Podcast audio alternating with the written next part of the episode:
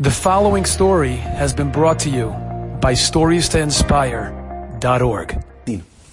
Moshe Feinstein, age 85, very end of his life. He's, uh, he's on the fourth floor of a building. I think he was uh, meeting with someone.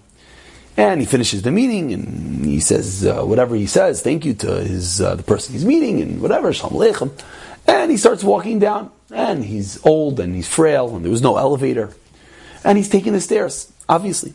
And it's slow and steady, and he, each flight he takes a, uh, a rest, and the third, and the second, and to the first, and to the ground floor. And he finally gets out to the car, and he's, he's, he's visibly winded. He's an old man. He just went down four flights of stairs. He gets to the car door, he puts his hand on the handle, and he says, Oh, I forgot something. So there's two Bochurim that are there with Reb Moshe.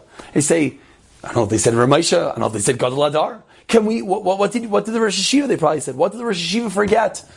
He said, no, it's okay. No, please, it's our pleasure. Please let us go and get it. He said, no, no, I have to go. They tried again, and he insisted. Fine. He wasn't budging. So Reb Moshe went back up four flights of stairs. Each flight, again, pausing. Each step, very difficult. And it's obvious that it's taking a toll on him. And he gets up to the fourth flight, and these two Bochurim went up with him.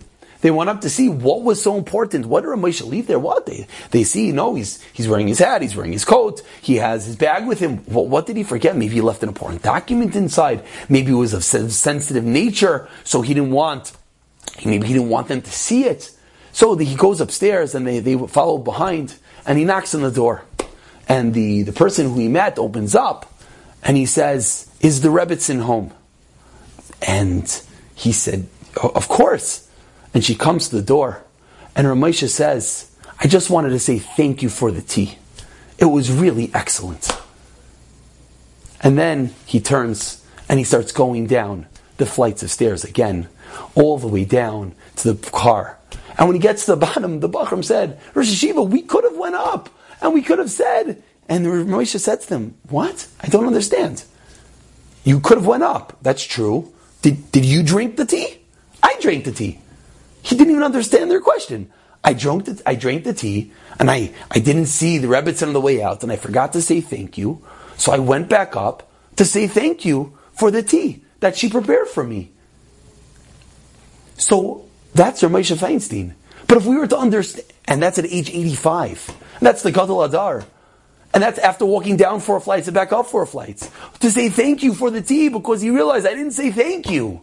I didn't tell her it was excellent. Obviously, she put some effort into making me the tea. But if we were to realize, either realize, like Rachel Imeinu, all the small details in every single thank you.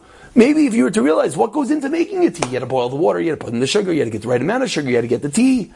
You had to remember to give the person the tea. It's very simple. It's also very simple to forget. It's very simple to not bring the tea. How many times do we forget to offer someone something? Or maybe like Leah, or maybe like Leah, realize connect the different halves of the story. Maybe this, uh, maybe this person who made him the tea, maybe she was having a rough day. Maybe it wasn't easy for her, and yet she did it anyways. And I'm not going to say thank you. So we realize how important and what goes into a thank you, we can hope that one day we could be at that level that we'll also be able to go up and say thank you. Enjoyed this story? Come again. Bring a friend. Stories to inspire.org.